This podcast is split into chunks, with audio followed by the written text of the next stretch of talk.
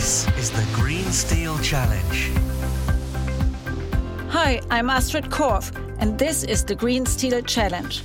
My father, Willy Korf, revolutionized the steel industry in the late 60s with his mini mills and his new energy saving technologies. My mission today is to help make steel production greener. But what is green steel? How can we make it? And how can we speed up the progress? In this podcast, we will challenge the steel industry to get specific about how to get to zero carbon steel. We will meet global industry leaders to push the conversation and the innovation forward. Joining me on this journey are two of the keenest observers in the space Dr. Mike Walsh and James Moss. Today, I would like to welcome our special guest joining us from Charlotte, North Carolina, in the US, Stephen Montague, CEO of Midrex. How are you? Thanks for that, Astrid. First question for Stephen is a, general opener. What is Midrex uh, Corporation and how does it connect and relate to uh, Willy Korf? Midrex is a process technology company. We were established in 1974. Actually, we were bought by Willy Korf. Midland Ross at the time sold sold the Midrex technology to Willy Korf, and he really launched the technology. He grew it. And Midrex, as a process, is the world's leader in direct reduced iron. We produce uh, about 80% of the low CO2 iron in the world today comes from the Midrex process.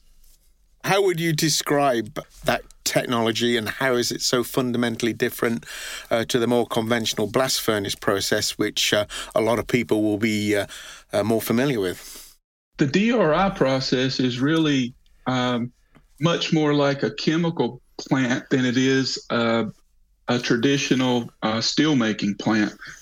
We don't melt the iron in the direct reduction process. We make hydrogen, we make some CO, carbon monoxide, and these are the reductants that turn the rust into iron without melting the iron. Uh, the products that come from the reduction of iron the removal of the rust are water and CO2. Um, of course, the more hydrogen we used, the less CO2 that we make. Is the technology now pretty much the same as it was in 74, or is it much more refined? I would say that our pioneers, they really got it right. They built a solid foundation with the fundamentals of the process. From the process point of view, it's, it's quite the same.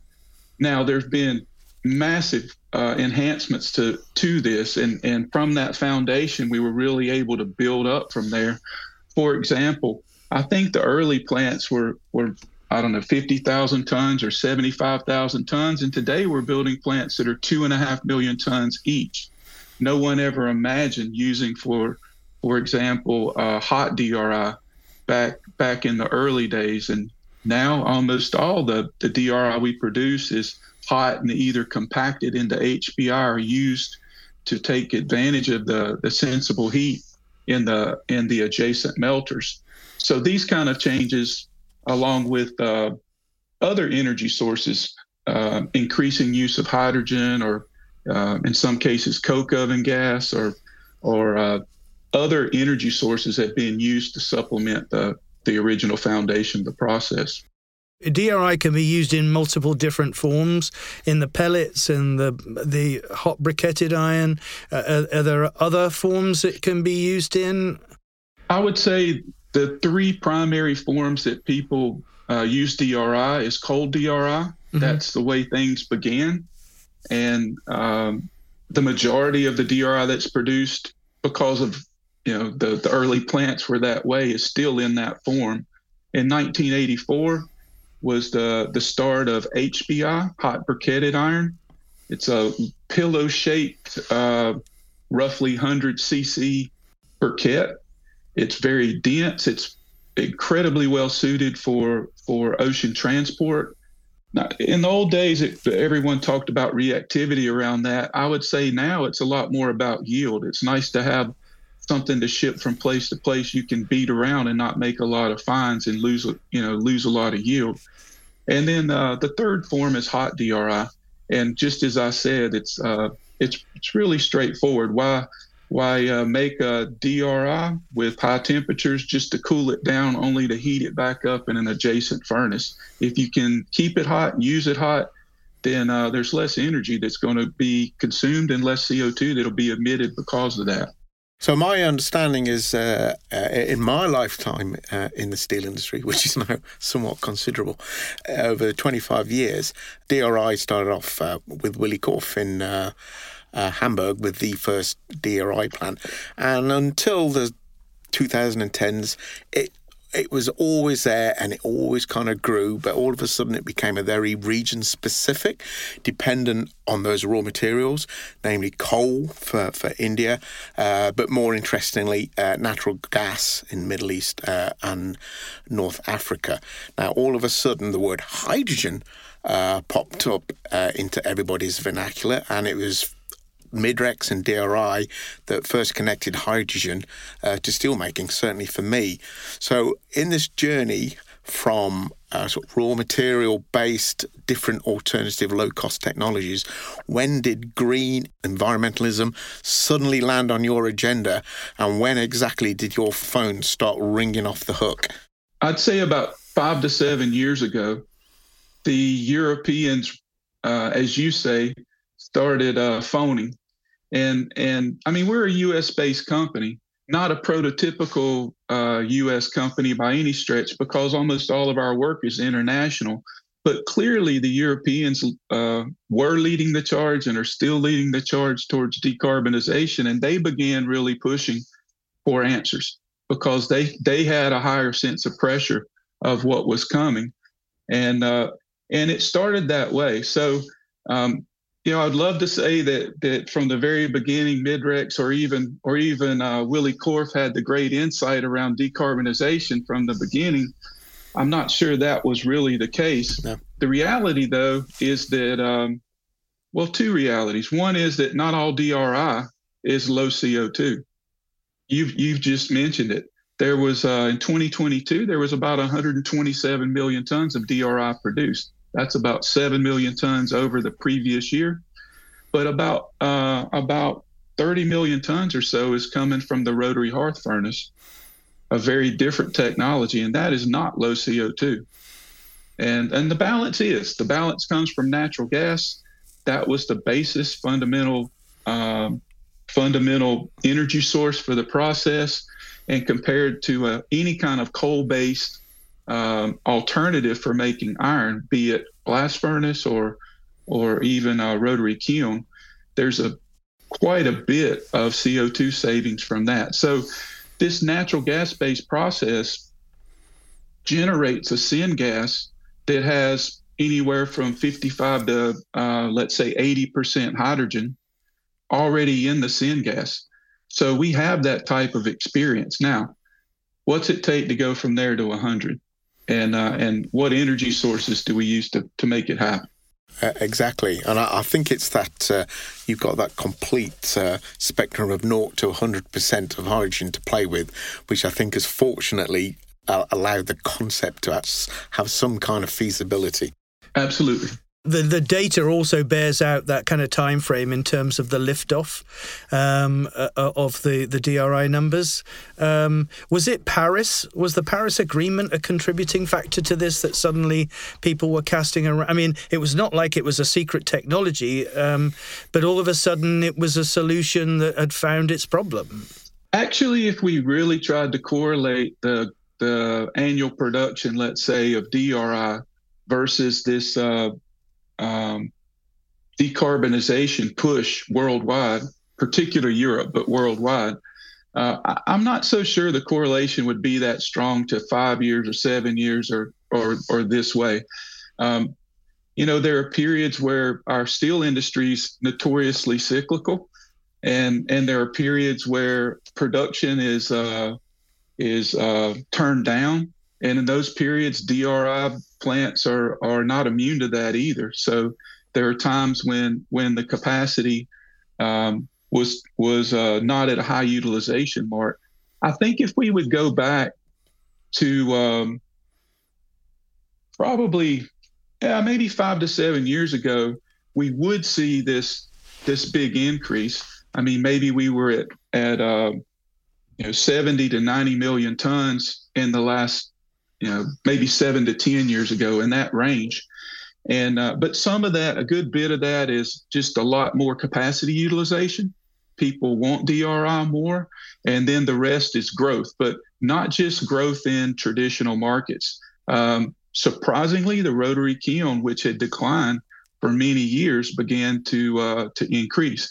It had gotten down to about maybe 17% of the overall DRI market. Now it's you know 25% plus. Um, Iran, for example, is a major producer of DRI, and they uh, they built a, a, tremendous number of plants, even though uh, sanctions are in place and companies like Midrex can't be a part of that. Yeah. 2017, 2018, uh, the phone started ringing a lot uh, in Europe, and people are now talking about. Uh, I mean, even by 2030 or 35, we're talking about 35 million tons uh, of DRI requirement. So, I mean, how are you addressing that uh, strategically and, and tactically? You're going to provide the lion's share of that DRI capability. Uh, uh, is this a seismic shift in the way that your organization works? Yeah, it really is. There's a there's I would say there's two huge shifts. One is uh, from a capacity point of view if you look historically at the demand in the in the market, I'll, historically the maybe one to two DR plants per year would be a would you know be kind of a number to look at. And when we look out, say 2030, this kind of time frame, we can imagine that uh, that this is going to go to say three or four plants per year. So let's just say that from a capacity point of view, we, we might be seeing a triple, a scaling of about three times. At the same time, it's it's a it's a push for new technology. So there's there's two requirements. One that we'd be able to do a lot more volume wise, and the other that we have new technologies to bring to the table to meet the demands. These phone calls that we talk about that are rolling in that um, it's not for the same old same old. DRI sounds great. We can build a natural gas based DRI plant. We know we can save about half of the CO2 compared to the traditional steel making blast furnace, but nobody's going to put put the money into into that even unless they know they can get fully to hydrogen one day. Yep. Or and in some cases even start with hydrogen. And that is uh you know, that's what pushes new technology. Is are we at scale now? Is it is two and a half, three million tons sort of terminal scale for for a unit? I, I, wouldn't say it's terminal, but I would say it is at scale. For a long time, the knock on DRI was that you know it's it is it is a, a an industrial plant that's highly dependent on economy of scale. Small plants uh, will suffer from from economy of scale. So you know, when people were building blast furnaces, three million tons, six million tons, and they were looking at DRI plants producing, you know, three quarters of a million ton or one million tons, yeah, that's an issue. But today, almost, I think everything that we propose is two million tons plus, and we we we're working on our third, constructing our third two and a half million ton a year plant, and and we're ready to go for three. So I think uh, I think we've we've done a good job not and not just Midrex in the industry of pushing that up. Is there multiple, probably specific constraints in your ability to go from two to three to four uh, modules per year, or is it just the fact that your company's doubling size with all the inherent issues that arises, or are there particular materials or technologies or processes uh, that will be particularly difficult to uh, help you achieve that capacity? There are. I think uh, I traditionally uh, DRI is made in a in a shaft furnace, and you know a, ver- a vertical shaft where you have uh, uh, it filled with uh, generally for simplicity, let's call it iron oxide pellets, and you have a counterflow of of reducing gases that that flow as these flow upwards as these uh, pellets descend by gravity, and you can imagine that as you scale, it's not necessarily uh, you know some photographic scaling of this as you scale the the relationships between the the flows and diameters especially of these uh, of these types of equipment um, start to change not only the gas flows, but also the the mass flows of the material, the the the solids. And if, you know you have to have you have to have uniform contact of of gases and solids to have uh, uh, let's say a, a product that's produced with uh, with a consistent quality. So these are the kind of things that would that that's our job. That's what we take these things in consideration as we grow. Mm. Well, you kind of got put in the crosshairs now. I mean, as as you say, as the size of the size of the units have, has increased, it DRI is no longer an ancillary raw material. It's it's the business. It's the core of the business, and in that respect, you're putting pressure. Your expansion's putting pressure on the iron ore industry and its ability to to uh, generate the pellets that are required for the process. Is that something that you work with the ore producers on? And is is trying to adapt the process for more available ore qualities? We do. As a matter of fact, when you know, we, when we look at the trends, to your point, when we look at the trends moving forward, and we think about the growth of DRI, not just till say 2030, but beyond, there's going to be a lot more pressure on uh, on things like oxide pellets, and not just pellets per se, but you know the world talks about uh, blast furnace pellets, and they use another term they call DR pellets, direct reduction pellets. I really don't like that because it's a pricing thing, Steve. Yeah. well, it, it's actually not the DR plant. Yeah. If if we were to be really uh, specific about this, it should be something like an EAF pellet because because because the reality is the DR plant has. I don't want to pretend it's easy, but the DR plant has an ability to run you know, a, a higher Fe pellet like it traditionally does, that's usually about 67% Fe, that's suited very well for an EAF. But when you go down to about a you know 65 or 64 Fe pellets, DR plants don't run with those. They can, and some do, but traditionally they don't. And the reason is because the EAF does kind of a poor poor job as you uh, as you go to uh, to a lower Fe pellet of, uh, of, of managing that, those higher slag volumes. So the, the point is we see those things coming, right? And, and uh, the overall amount of pellets is one thing, but having enough high grade, let's say 67 Fe pellet, to feed all the new capacity is going to be a real challenge. So we're already and have been working with our customers and many of our plants to produce not not only DRI with uh, even much lower Fe, like the 64, 65 I mentioned, but even further downstream for a new type of melter that's better suited to deal with that. Now, that's not something today that Midrex provides, but um, but it's something that we work along with industry and other suppliers to help create.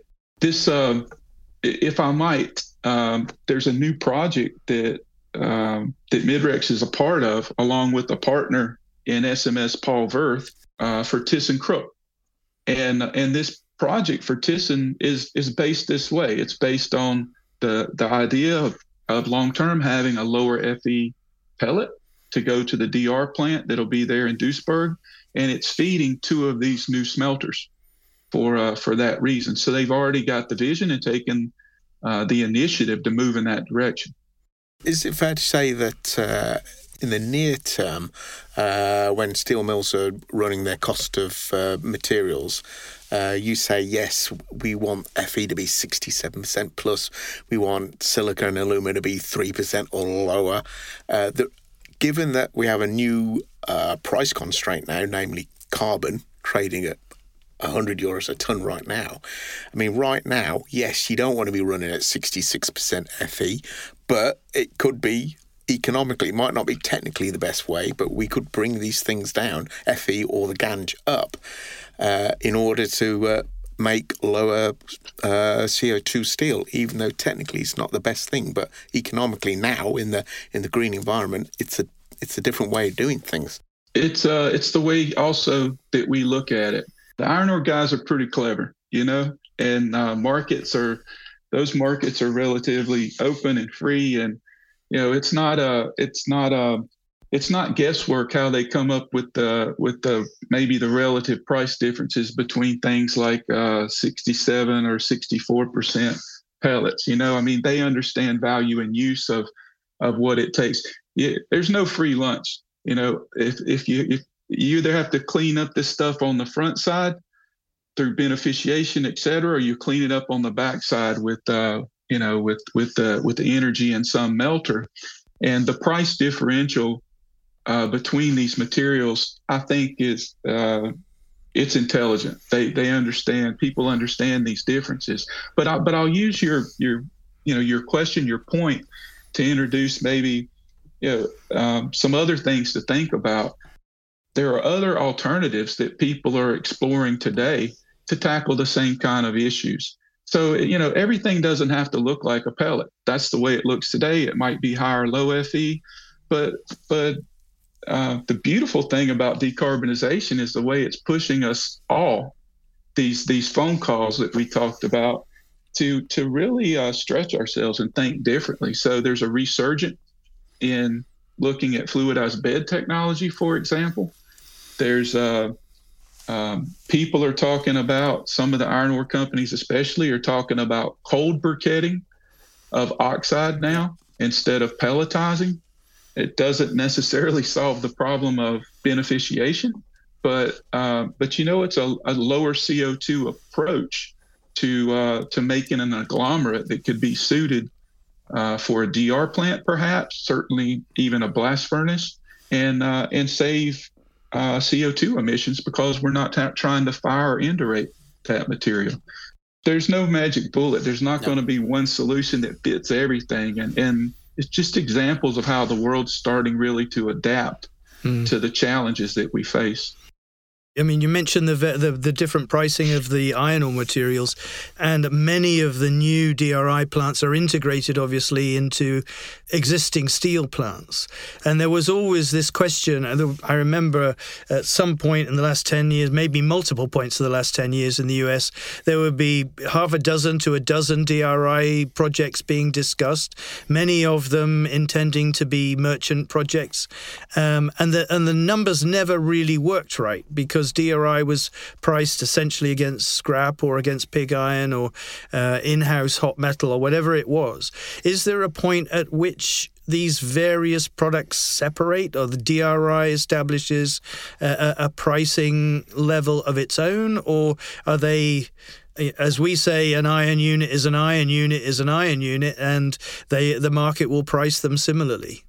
I think there is a point, and uh, I I think that I can't tell you exactly when that point is, but but I can uh, talk for a couple of minutes about the about the driving forces. Yeah. Because I think I think no, you know, we sell DR plants, but but I'm not um, I'm not naive.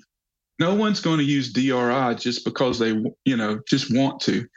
Uh, they use DRI because they're trying to solve a problem, and and frankly, if the world uh, could use if there if there was enough scrap then then the whole world can skip the iron making step completely. We can use scrap and we can save a whole lot of CO2 because you know most of the CO2 is coming from making iron. And so that's just the reality. But there's not enough scrap.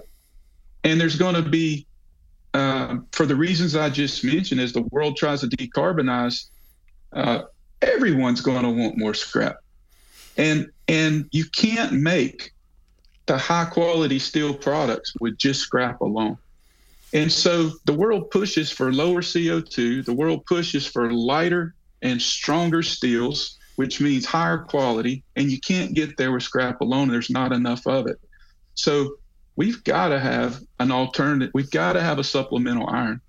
And it and so far as I know, DRI is uh, it represents the best alternative in the world today for making a low CO2 iron. Yeah. And so those are the those are the driving forces and it doesn't matter for me whether someone's in the US or or where they are if they're going to make if they're going to make steel in an electric furnace and they're going to make a high quality steel they're going to need a DRI or an HBI and and and now one other driving force about about this relative difference in these materials and pricing so people need a supplemental iron. And okay, it could be DRI, HBI, but it could also be pig iron. What the market does not take into consideration today in this relative pricing is the uh, is the inherent difference in CO2 between pig iron and DRI. Mm-hmm. And and I would even say uh, bluntly that with respect to rotary kiln DRI, it's even worse. I mean, the emissions of those plants are even higher than yeah. a blast furnace. And it's, you know, we, we really do ourselves no favor by considering that, frankly, as, D, as DRI. We need to make a distinction between high and low CO2 DRI. So if we just use ballpark numbers the way we were doing before, if we just say there's a ton of CO2 difference between, uh, let's say, a pig iron and, a, and a, an HBI, what's the world look like one day when we price that ton of CO2 difference yeah. in in in the mix? I mean, inherently or historically, HBI, you know, trades at a discount to to pig, and it should because it, it you know it has the gain. It takes more work to to to make it into steel, but but that completely rolls it the other way. A hundred dollars or a hundred euro or or more will completely change that one day. I think every DRI plant that's been commissioned uh, in Europe is with a existing incumbent steel plant, such as ThyssenKrupp that you've just mentioned, uh, or one or two uh, new players, H2 Green Steel, which is another one of your clients. But all these DRI plants are integrated. Do you see in Europe any uh, independent merchant DRI, or is DRI very much going to be with the uh, iron and steel plants? I really appreciate this question, and it's uh, it's something I think about actually a lot. It's really the question of where's the best place to make iron. If the world's missing something today around this whole march towards decarbonization, I think it may be that question. Where where really is the the right place to make iron? And uh, and and being brutally honest with ourselves about that. So I totally understand and I get the tradition of iron making. I understand I understand the, the compelling reasons socially and otherwise to want to make transitions of of where there are blast furnaces day to today to to a new a new type of iron making. At the same time, when I when I'm really honest with with myself and I ask the right questions, where are the right places to make iron? If you look at if I look at Europe to be to be blunt again, uh, the the iron ore is not there. They're importers of iron ore. The energy is relatively expensive compared to many other places of the world. And so, does the world in the future really look like a lot of the existing steel mills moving one step upstream to put their own little iron making plant that's low CO2? Or does the world in the future look more like uh, a place where where there are iron making hubs? Yeah. You know, the world imports a lot of iron ore from a few places today. Why can't the world import iron from a few places in the future? Yeah. As a consultant working on, I can't think how many slab projects in Brazil. I remember when all steel was going to be made in Brazil back in the day, uh, uh, and look at that now. That, that, that's changed. But I totally agree with you. I, I think the exception within Europe is uh, I think all steel should be basically made in Sweden. Uh, it does have the has the hydro uh, and it has the iron ore, a, a lot of iron ore. Uh, so when you're talking about Northern Europe, is that the right place to make it? Yeah, I totally agree. But you've raised the issue of the future, Stephen. How do you see um, DRI production expanding? How hard is it to to gather the resources uh, for for you to sustain your role in this, whether it's people or capital uh, in the process? I'll take a near term view. Yeah, it's it's you know when I think 2050, things get really cloudy for sure we have our we have our image there and and we don't take steps towards say 2030 which is a near term view without it being consistent with what we imagine for 2050 but but 2030 something we can get our you know really really feel we, we can touch. And why? Because you know it takes it takes say three years to to build a dr plant. I don't know 30 months maybe. But but um it means that if something's not already contracted today, anything that's contracted today, we're still talking almost 27 before uh-huh. before it comes out. So, you know, this is manageable. We can see halfway there at least. And uh, so by 2030, we really see maybe about 50 million tons of, of additional capacity coming online, might be 40, 50 million tons. I don't think a lot of that's going to come from uh, increased capacity utilization. I think the plants are running pretty hard now. So I don't, you know, at least our assumptions, I don't think they're going to build a lot more rotary kilns uh, in India, where most of them are. But uh, so I, I, think there's a, I think there's a, a really a bright future for DRI. There's a, there's a, there's a lot of plants to to build. Now, how do we make that happen? if I look, that's you know, there's top-down reasons why we see those numbers, but there's also bottom-up reasons where we can look at the pipeline. There's a lot of projects that are in the you know kind of in the early stages of the project development pipeline. There's not as many that are that are coming out. They're trickling out the other end in a way that helps us, frankly, manage the the increased workload. The uh, the Midrex approach to this is really uh, we don't tackle this by ourselves. We never have. We've always relied upon uh, strong partnerships. So Midrex is owned by Kobe Steel. Kobe Steel also helps Midrex build some plants occasionally.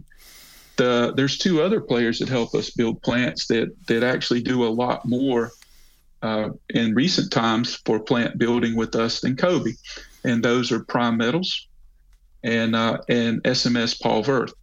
And so we are able really to to amplify what we do in in our uh, capacity. And even towards new technologies with these type of partners than just by acting alone. At the same time for sure we're trying to grow and it's hard. You know it's not just about getting any people it's about getting the right people and getting the right experiences.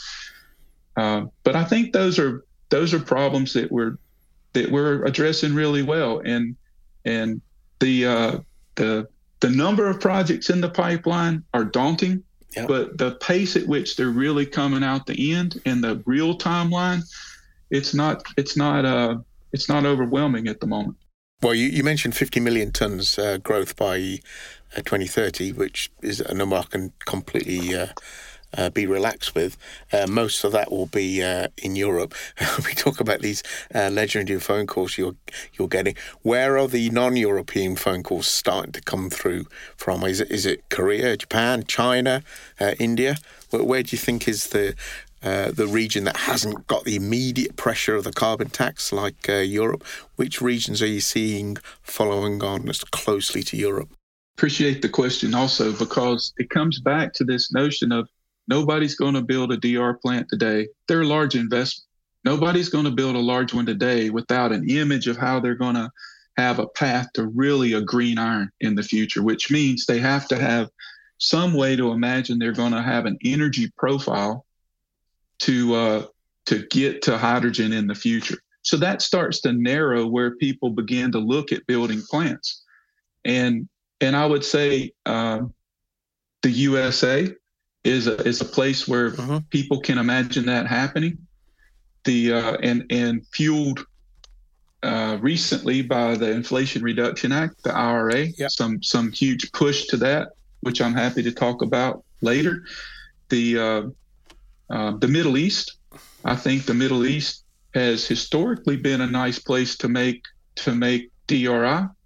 They uh, they obviously have uh, natural gas today it's not, we won't call that the path to green iron, but it is a greener approach to making greener, uh, to making a lower CO2 iron today than what, what we have with the blast furnace, with the prospect of having hydrogen to those plants for the future. So, so Middle East, North Africa, uh, certainly there, and uh, renewed, I would say, re, you know, some renewed interest in in Southeast Asia not not necessarily China from uh, from a green point of view, but uh, maybe not in the near term as I described it, but longer term. You know, I, I really would like to see uh, like to see some DR plants in Australia. Yeah, I mean we can put we can put some things together there with the iron ore it seems like a natural place where one would want to imagine this this uh, image that I painted about a D, you know uh, an iron making hub. But uh, let's pick up on the that the IRA issue now. I mean, uh, what what difference do you think that makes a to what happens in the US and how that positions the US relative to other parts of the world? I think I think the US is is a good place for making DRI. Why? If if you look at particularly like Gulf Coast US, there's uh you know the, the ports are there to bring the iron ore in. The iron ore we have in the U.S. is also great for making DRI, but it's it's it's in a you know, DR uh, U.S. is pretty big place, and and trying to get trying to get that iron ore logistically from you know from the Midwest, you know, out where it's it's exportable year round is a bit tough. That's one of the reasons why you don't see iron ore that's brought internationally into that area, and you don't really see much iron ore from that area that's that's sold internationally. It's kind of like its own little island in the middle of the U.S. Mm. But but you know, Gulf Coast is special. You, you, we've got uh, we've got uh, natural gas that's really cheap. We have prospects for uh, CO2 sequestration. There's uh, you know longer term many people I speak with believe in the ability for, for that region to have, let's say, affordable hydrogen. And and so so fundamentals are there. I can imagine exporting iron ore, say, from Brazil or even some places in Canada to the Gulf Coast, making making DRI. Questions market, what to do with it, and and uh, the the folks in the U.S. they have um, they certainly have a need for some DRI. Maybe it's increasing. You know, uh, Russia's uh, not really a, a, an alternative for, for U.S. steelmakers as an as a considering them as exporters of HBI today. So, so some of the fundamentals are there, but just not been able. You alluded to, to it earlier when when the when the price of natural gas in the US really became cheap, everyone expected a lot of plants and it just didn't happen. And I think it was a demand question. It was really, really more of the fundamentals are there, but the demand wasn't. Well, what about today? I guess it was May. I was at a conference in the US and I listened to ArcelorMittal say this. They said there was 16 million tons of of capacity uh, being built in the U.S. today, 85% of which is flat. Now, now 16 million, none of that's going to really be blast furnace. So it's all EAF, and 85% of it is flat. And the, you know, scrap is. We talked about it a bit. The U.S. has scrap. We export maybe uh, 15 to 20 million tons of obsolete scrap, according to to this uh, gentleman at ArcelorMittal. But he he pointed out that we uh, that we import about 2 million tons of prime scrap and we import 6 million tons of pig iron and we import about almost 2 million tons of DRI. And so that's today. Mm-hmm. And so now this new capacity that's coming online, maybe the market's there now. And and I would go a step further to say that um, I'd really like to see some U some U.S. steelmakers imagine a market that may not be in their own backyard Mm-hmm. I would I could I could make an argument that perhaps the highest value you could get for a for a a green uh, DRI or HBI would not be in the U.S. at all. Perhaps. Yeah. I think uh, I think the Europeans would be really keen to have that, and maybe they're the ones that'll come and and uh, and take advantage of these fundamentals on places like the Gulf Coast and make it happen. The IRA is a huge part of that, though. Yep. I mean, just yeah, just imagine the if if the if the European ETS and CBAM are like the stick approach to make things happen. Maybe the IRA for the U.S. is a little more like the carrot. Absolutely, yeah, great analogy. And, and um, I'm not, you know, I'm not sold on on one being better than the other. They're just very different approaches. But you know, for the person who wants, for the company who has the vision for green for let's say green HBI, yeah, they can come to the U.S. or or set up shop on the Gulf Coast and they, they can use natural gas. They can make a green HBI. They can sequester CO2, and and our government through the IRA has about an $85 per ton of CO2 tax credit for 10 years. Mm. And if uh, if if they have a vision to use hydrogen, then uh, then for um, those who are producing hydrogen for these type of plants, they'll receive a up to a three dollar per kilogram uh, sub uh, tax credit for hydrogen again for 10 years. Mm-hmm. And then there's grant money through our Department of Energy and so forth available for this. So um, I think things are changing in the U.S. I think I think I think it's very recent. Uh, a year ago, it was just starting. The legislation yeah. passed, I think, last August, and and I've seen the activity level increase. Frankly, the the the number of plants has gone from something small. It's it's probably the, the activity level's probably gone up by a factor of five in the last year just for the U.S. Hmm. Okay, so you're starting to get a lot more local phone calls, at least. Makes a change. I mean, it, it, uh, you mentioned it earlier as we sort of draw to a close, but the the uh, the hydrogen issue is kind of key to this that um, you know people are not investing in places where you can't see a path to uh, uh, economically produced hydrogen. Uh, from what you've seen and the conversations that you've had, how confident are you that we will get to economic hydrogen sometime in the next 20 years? Well, it calls into question what's economical. Yeah. and and uh, you know a lot of things become economical if we believe it's going to be something that jeopardizes human life doesn't it? Yeah. So if i just look at what people seem to be reasonably ready to pay for today then i would say that you know i'd love to see a situation where where we can imagine getting hydrogen at three four dollars a kilogram. If uh, if we can, if we can see that then we should be able to find our way. And I and I think today with with and H two, uh, I'm sorry, yeah, H two Green Steel is kind of showing us some of this. You know, at least in Europe, there are there are people who are ready to pay a premium for a green iron green steel because you know they can they can uh, they can pass that along. The, the the there's a market for that, and frankly, I think there's a bigger market for that today. And and demand. There's a demand where people are ready to pay premiums for that product today, and there's not a supply for it. Yeah. I think H2 Green Steel, the only guys out there who are going to really make this at at a uh, at a we're talking two million tons a year. This isn't a toy. Yeah. so yeah. if we had 10 million tons of that, I think we could sell it all today. It's just not there. So we're we're really limited by the the amount of hydrogen we're limited by the amount of renewables and the cost of those things today for the demand that we even have. Yeah. Is there anything yeah. we didn't ask you, Stephen, that you'd, yeah. you'd like to emphasize to, to the audience? I really would like to come back to uh, to the connection with Korf. I think Willy Korf was was a man way before his time, and he he saw things like uh, like the movement to the mini mill. He saw things like DRI before even the people who were developing the process could imagine the market the way he saw it. And I know that Midrex really would not be Midrex if we hadn't have hadn't have been acquired by Willy Korf.